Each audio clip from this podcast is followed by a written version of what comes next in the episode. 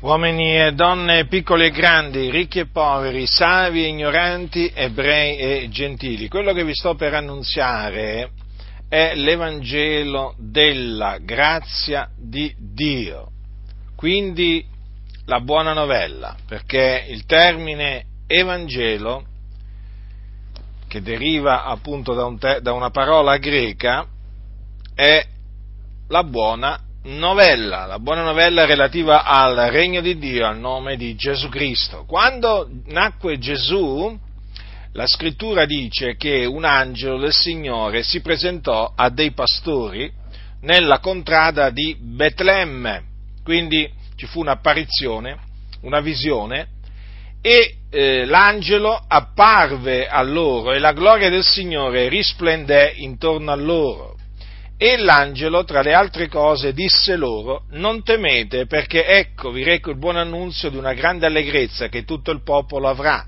Oggi nella città di Davide è nato un Salvatore che è Cristo, il Signore.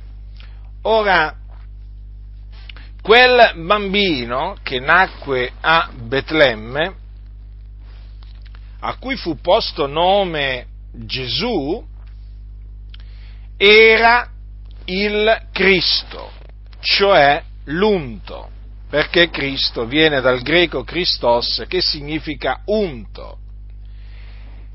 Quindi Gesù era colui che Dio aveva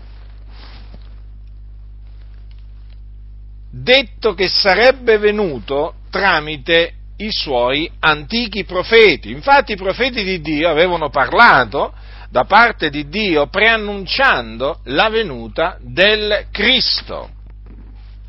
Avevano predetto diverse cose in merito al Cristo, anche il luogo dove sarebbe nato. Infatti Gesù nacque a Betlemme proprio in adempimento della scrittura secondo la quale il Cristo doveva nascere a Betlemme.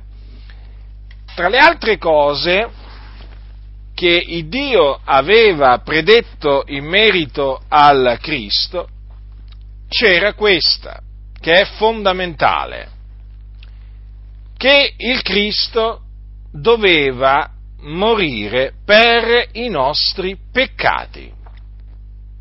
Infatti il profeta Isaia aveva detto da parte, da parte di Dio quanto segue. Aveva detto, egli è stato trafitto a motivo delle nostre trasgressioni, fiaccato a motivo delle nostre iniquità. Quindi il Cristo doveva morire doveva morire trafitto. E difatti Gesù fu trafitto, fu ucciso dai giudei per mano di Iniqui. I giudei lo uccisero crocifiggendolo. Dunque questa predizione, come tutte le altre, si adempì, si adempì in Gesù Dio mandò ad effetto quello che aveva detto tramite il profeta Isaia e fece sì che Gesù Cristo fosse ucciso dai giudei, quindi morisse per i nostri peccati. Egli infatti si caricò dei nostri peccati portandoli nel suo corpo sul legno della croce. Dunque la morte di Gesù fu una morte espiatoria, una morte avvenuta secondo le scritture, cioè affinché si adempisse ciò che era stato scritto e quindi ciò che era stato innanzi determinato da Dio. Poi Gesù fu seppellito e si adempì un'altra scrittura in merito al Cristo, che è quella che concerne la resurrezione del Cristo. Infatti Dio aveva anche predetto la resurrezione del suo unto e l'aveva fatto tramite Davide, che era profeta, il quale aveva detto queste parole. Io ho avuto del continuo il Signore davanti agli occhi, perché egli è alla mia destra affinché io non sia smosso, perciò si è rallegrato il cuor mio e ha giubilato la mia lingua, e anche la mia carne riposerà in speranza, poiché tu non lascerai l'anima mia nell'Ades e non permetterai che il tuo santo vegga la corruzione. Tu mi hai fatto conoscere le vie della vita, tu mi riempirai di letizia con la tua presenza. In questa maniera Davide, per lo Spirito, predisse la resurrezione del Cristo, dicendo che non sarebbe stato lasciato nell'Ades e che la sua carne non avrebbe veduto la corruzione. E difatti così è avvenuto perché il terzo giorno Cristo è risuscitato dai morti. Quindi è risuscitato dai, è risuscitato dai morti affinché si adempisse ciò che era stato scritto. E dopo essere risuscitato apparve ai suoi discepoli per molti giorni. Ora, da un lato quindi Cristo è morto per i nostri peccati, dall'altro è risuscitato dai morti. Quindi due eventi, eh? la resurrezione seguì la, eh, sua, eh, la sua morte. La resurrezione di Cristo è avvenuta a cagione della nostra giustificazione, quindi per la nostra giustificazione, affinché noi fossimo giustificati per grazia, quindi gratuitamente mediante la fede in Gesù Cristo. Quindi sappiate questo, voi che mi ascoltate, che siete sotto il peccato e che siete senza Cristo nel mondo. Dovete sapere questo. Questa è la, quella che vi ho annunziato, è la parola della buona novella, l'Evangelo, che è potenza di Dio per la salvezza di ognuno che crede, del giudeo prima e poi del greco poiché in esso, cioè nell'Evangelo, la giustizia di Dio è rivelata, da fede a fede, secondo che è scritto, ma il giusto vivrà per fede.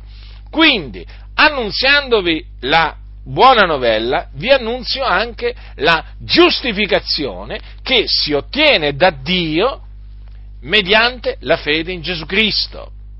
Quindi, cosa dovete fare per essere giustificati, voi che siete sotto il peccato? E quindi siete eh, nemici, nemici di Dio. Dovete ravvedervi e credere nella buona novella. Credendo nella buona novella sarete giustificati e quindi riconciliati con Dio.